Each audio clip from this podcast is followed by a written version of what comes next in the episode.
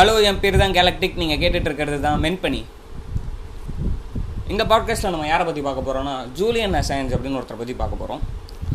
இவர் வந்து ஒரு ஆஸ்திரேலியன். இவர் வந்து ரெண்டாயிரத்தி ஆறில் வந்து விக்கிலீக்ஸ் அப்படிங்கிற ஒரு வெப்சைட் பப்ளிஷ் பண்ணுறாரு. ஸோ இந்த வெப்சைட் எதை பற்றினா, கவர்மெண்ட் பண்ணுற அன்லாஃபுல்லான திங்ஸ் எல்லாம் வந்து ரிவீல் பண்ணுறதுக்காக, அதாவது அவங்க பண்ணுற சர்வேலன்ஸ் ஆக்டிவிட்டி, ஏதாவது ஸ்ட்ராட்டஜிக்காக மூவ் பண்ணலான்னு சொல்லிட்டு கான்ஃபிடென்ஷியலான விஷயங்கள்லாம் நிறைய இருக்கும்ல, அந்த மாதிரி விஷயங்களெல்லாம், சீக்கிரட்டான விஷயங்கள்லாம் ரிவீல் பண்ணுறதுக்காக நான் உருவாக்கின ஒரு வெப்சைட் தான் இந்த விக்கிலீக்ஸ். ஸோ ரெண்டாயிரத்தி ஆறில் ஸ்டார்ட் பண்ணாங்க. ஆனால் ரெண்டாயிரத்தி பத்து வரைக்கும் எந்த ஒரு மேஜரான நியூஸ் எதையுமே ரிவீல் பண்ணல. அவங்க எல்லாம் சின்ன சின்ன விஷயங்களாக இருந்துச்சு. பட் ரெண்டாயிரத்தி பத்தில் தான் ஒரு மேஜர் பிரேக் பிரேக் த்ரூ கிடச்சிது. என்னென்னா வந்து யூஎஸ் ஆர்மியோட இன்டெலிஜென்ஸ் எல்லாம் அவங்க ரிவீல் பண்ணாங்க.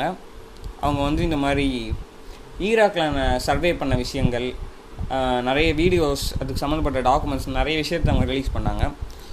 ஆக்சுவலி அவங்க ஈராக்கில் வந்து அங்கே அவங்க அங்கே ஈராக்கில் எப்போவுமே டெரரிஸ்ட் சிச்சுவேஷன் இருந்துகிட்டு தான் இருக்கும். பட் ஆனால் அமெரிக்கன் சோல்ஜர்ஸ்லாம் அங்கே இருந்து டெரரிஸ்ட் கூட சண்டை போடுறான்னு நம்மளாம் நினச்சிட்டு இருக்கோம் இல்லையா. பட் ஆனால் சில வீடியோஸ் ரிலீஸ் ஆச்சு. அதில் வந்து வேணும்னே அங்கே இருக்க, அதாவது தெரியாமல் சிவிலியன்ஸை கொள்ளலை, வேணும்னே அவங்கள அங்கே இருக்க ஈராக்கி சிவிலியன்ஸை கொள்கிற மாதிரியான வீடியோஸ்லாம் பப்ளிஷ் ஆச்சு. இது வந்து உலகங்களை நிறைய பேசப்படுச்சு. இந்த மாதிரி என்ன அமெரிக்கா இப்படிலாம் பண்ணுதா, அது மாதிரி நிறைய பேரை வந்து அவங்க வீட்டில் நம்ம பேசுகிறது, ஒரு பெரிய யாரோ மற்ற கவர்மெண்ட்டுக்காக வேலை பார்க்குறவங்க, அதெல்லாம் வந்து இவங்க வந்து அவங்க ஃபோனை ட்ராக் பண்ணுறது, அவங்க எங்கெங்கெல்லாம் போகிறாங்கங்கிற ட்ராக் பண்ணுறது, இந்த மாதிரி நிறைய விஷயங்கள் செஞ்சுட்டே இருந்தாங்க. இது எல்லாத்தையுமே பப்ளிஷ் பண்ணாங்க. அதே மாதிரி இதை ரிலீஸ் பண்ணதுக்கு வந்து செல்சியா மேனிங்னு ஒருத்தர், பட் ஆனால் இன்னொருத்தர் எட்வர்ட் ஸ்னோ ஸ்னோடன் ஒருத்தர் இருக்கார். அவரும் இந்த மாதிரி பெரிய பெரிய விஷயங்கள்லாம் நடந்துச்சு. எட்வர்ட் ஸ்னோடன் பற்றி நம்ம இப்போ பார்க்க தேவையில்ல. ஸோ இந்த ஜூலியன் அசான்ஜ் வந்து இந்த மாதிரி பிரச்சனையான அப்புறம் இவரை இவர் வந்து ஸ்வீடனில் வந்து அடைக்கலமாக இருந்தார். அங்கே வந்து இவருக்கு வந்து செக்ஷுவல் அசால்ட் அப்படின்னு அவர் மேலே ஒரு கேஸ் போட்டாங்க. கேஸ் ஃபைல் பண்ணி அந்த கேஸ் நடந்துகிட்டு இருந்துச்சு. ஸோ அதனால் இவர் அங்கேருந்து யூகே வந்து யூகேயில் இருக்க ஈக்வேடர் எம்பசியில் தங்கியிருந்தார். ரொம்ப வருஷம் அங்கே தான் தங்கியிருந்தார். இப்போ ரீசெண்டாக தான் அவர் அரெஸ்ட் பண்ணாங்க. எதுக்கு அரெஸ்ட் பண்ணாங்கன்னா, இந்த மாதிரி இந்த அமெரிக்காக்கான கேஸில் வந்து இவர் யூகேயில் கோஆப்ரேட் பண்ண மாட்டுறாரு, கோர்ட்டுக்கு வர மாட்டுறாரு அப்படின்னு சொல்லிட்டு அவரை அரெஸ்ட் பண்ணிட்டாங்க. ஸோ இப்போ அவரை அரெஸ்ட் பண்ணி தான் வச்சுருக்காங்க. பட் ஆனால் இந்த இந்த எபிசோடில் நம்ம எதுவுமே பெருசாக பார்த்துருக்க மாட்டோம். ஒழுங்காக விக்கிலீக்ஸ் என்னென்னு பார்த்துருக்க மாட்டோம். ஜூலியன் அசான்ஜ்ங்கிறதையும் ஃபுல் ஸ்டோரி பார்த்துருக்க மாட்டோம்.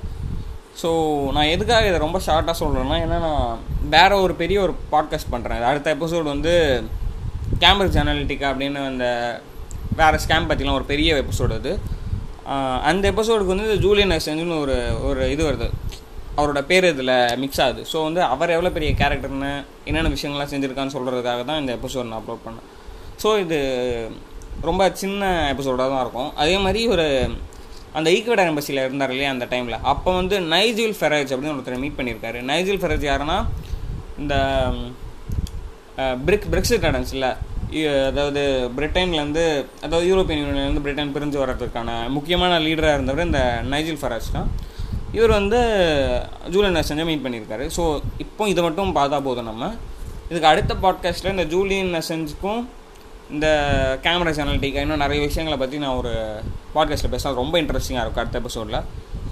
ஸோ நீங்கள் அந்த எபிசோடு உங்களுக்கு புரியலன்னா இந்த எபிசோட் கேட்டிருந்தா தான் உங்களுக்கு புரியும். ஓகே, ஸோ அந்த அப்போ அந்த எபிசோடில் நம்ம மீட் பண்ணலாம். அதோட அந்த பாட்காஸ்ட்டை முடிச்சுக்கிறேன். நீங்கள் இன்ஸ்டாகிராமில் மென்பணி தமிழ் பாட்காஸ்ட்டுங்கிற பேஜ் அப்டேட்ஸ்க்காக ஃபாலோ பண்ணுங்கள். ஸோ அதோட நன்றி, வணக்கம்.